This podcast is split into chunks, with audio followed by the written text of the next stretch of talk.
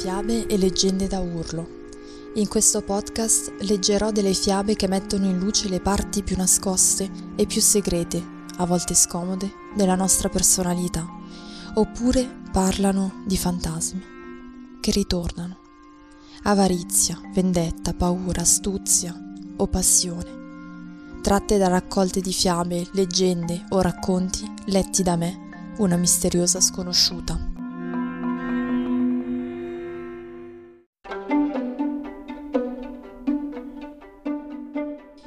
Il luccio sull'albero e la lepra nell'acqua. Fiaba popolare russa. In un villaggio viveva un vecchio insieme alla sua vecchia moglie. Avrebbero potuto condurre una vita tranquilla se solo la donna fosse stata più comprensiva e capace di frenare in tempo la lingua. Infatti, qualunque cosa succedesse in casa loro, subito veniva a saperlo tutto il villaggio. Inoltre la donna esagerava ogni cosa e si inventava storie mai accadute. Un giorno il vecchio uscì per andare a fare legna.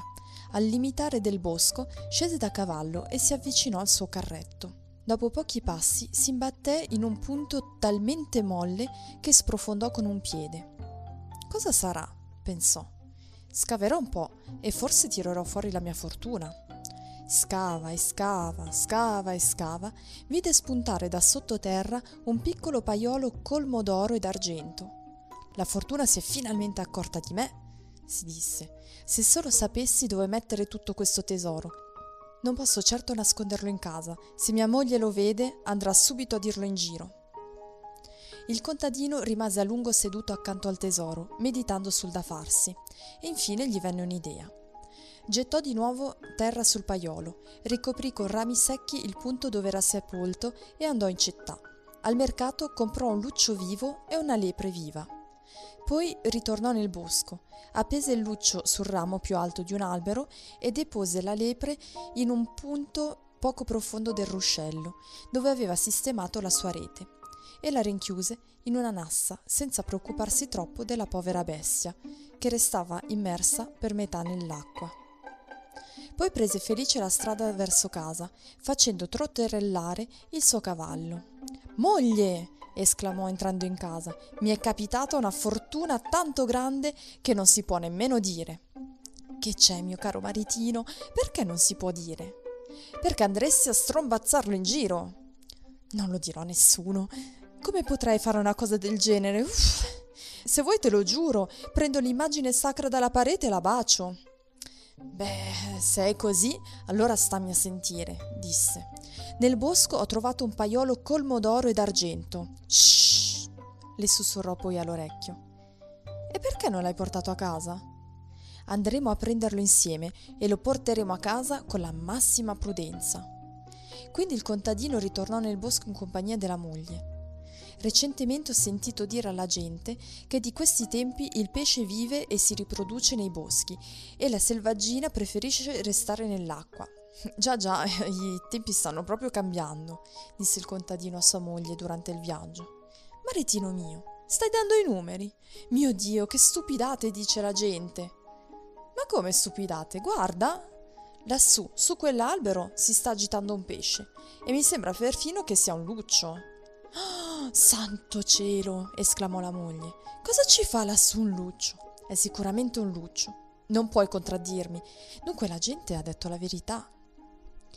Il contadino rimase a bocca spalancata, agitò le braccia e si strinse nelle spalle e scosse la testa come se non riuscisse a credere ai suoi occhi. Perché rimani come un imbecille a guardare con gli occhi sbarrati? l'apostrofò la moglie. Sbrigati a salire su quell'albero, prendi il luccio, sarà un'ottima cena. Il contadino si arrampicò sull'albero e prese il luccio. Proseguirono. Quando passarono accanto al ruscello, il contadino fermò il cavallo. Perché ti sei fermato? Andiamo più in fretta, si mise subito a gridare la donna. Nella mia nassa vedo qualcosa che si dimena. Meglio andare a controllare. Corse verso il ruscello. Guarda, nella nassa c'è rimasto un quadrupede e mi sembra perfino che sia una lepre, gridò alla moglie mentre l'apriva. Santo cielo! esclamò la donna. Come ha fatto una lepre a finire nella nassa? È sicuramente una lepre, non mi contraddire. Dunque la gente ha detto la verità. Il contadino rimase a bocca spalancata.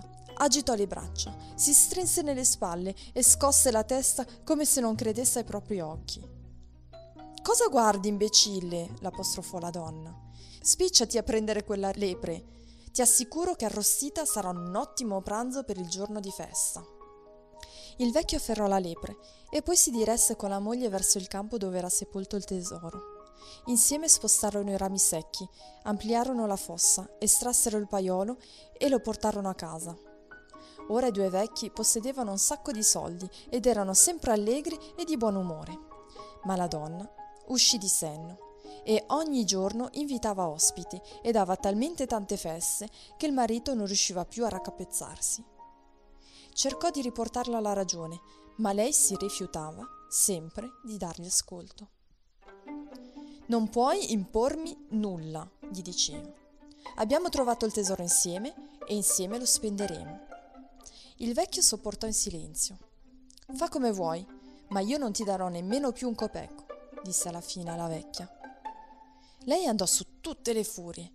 Non solo sei un buono a nulla, ma vuoi anche tenerti tutti i soldi. Attento, ti spedirò là dove non osano arrivare nemmeno i corvi. Il vecchio cercò di calmarla, ma lei lo spinse di sparte e corse dal voivoda per fargli le sue rimostranze contro il marito. Mi sono rivolta a Sua Grazia per parlare davanti a lei dei miei problemi e per supplicare il mio diritto contro quel furfante di mio marito. Da quando ha trovato il tesoro non fa più nulla, non lavora più quel lazzarone, se ne va sempre in giro quel vagabondo. Sbevazza come un ubriacone. Portategli via, mio signore, quell'oro maledetto. Maledizione, che valore ha l'oro se per causa sua un uomo va in rovina? Il voivoda provò compassione per la donna e ordinò al suo segretario di occuparsi della faccenda. Lui radunò tutti gli anziani del villaggio e insieme a loro si recò dal contadino. Il voivoda ha ordinato di consegnargli tutto il tesoro, gli annunciò. Il contadino strinse nelle spalle. Ma quale tesoro? Non sono a conoscenza di nessun tesoro. Non ne sai niente? Eppure tua moglie ti ha querelato presso il voivoda. Non cercare di fare il furbo, altrimenti la faccenda peggiorerà. Se non consegni tutto il tesoro al voivoda, dovrai prenderti la responsabilità di avere estratto dell'oro senza farne denuncia alla massima autorità. Abbiate pazienza. Ma di che tesoro si tratta? Mia moglie se l'è semplicemente sognato, che sciocchezza. Ma come che sciocchezza? si intromise la vecchia. Un paiolo colmo d'oro e d'argento è una sciocchezza. Hai perso il senno, mia cara. Egregi signori, vi prego di avere pietà. Domandatele come sono andate le cose. Se riuscirà a convincervi, pagherò la mia colpa con la vita. Signor segretario, la questione è che... Oh, mi ricordo tutto perfettamente. Stavamo attraversando il bosco quando abbiamo visto un luccio in cima a un albero. Cosa, un luccio? esclamò il segretario. Mi sta prendendo in giro. Non intendo affatto prenderla in giro, signor segretario. Sto solo dicendo la verità. Vedete voi stessi, egregi signori, come si può credere a qualcuno che parla a vanvera? Io parlare a vanvera? Che io... Ti sei forse dimenticato che abbiamo trovato una lepre nel fiume? A quel punto tutti gli anziani si sbellicarono dalle risate. Persino il serio segretario scoppiò a ridere, lisciandosi la lunga barba. Ritorna in te, moglie mia. Tutti ti stanno prendendo in giro, disse il contadino rivolgendosi alla moglie. Voi vedete personalmente, signori miei, che è impossibile credere a mia moglie. è vero, esclamarono in coro gli anziani. In tutta la vita non abbiamo mai sentito parlare di lepri che vivono nell'acqua e di pesci che si arrampicano sugli alberi. Non riuscendo a trovare alcun senso in tutta la faccenda, il segretario fece un cenno di diniego e ritornò in città dal voivoda. La vecchia venne talmente derisa che fu costretta a mordersi la lingua e a obbedire a suo marito. Con il tesoro l'uomo comprò della merce e si trasferì in città, dove si dedicò al commercio e trascorse il resto della vita felice e contento.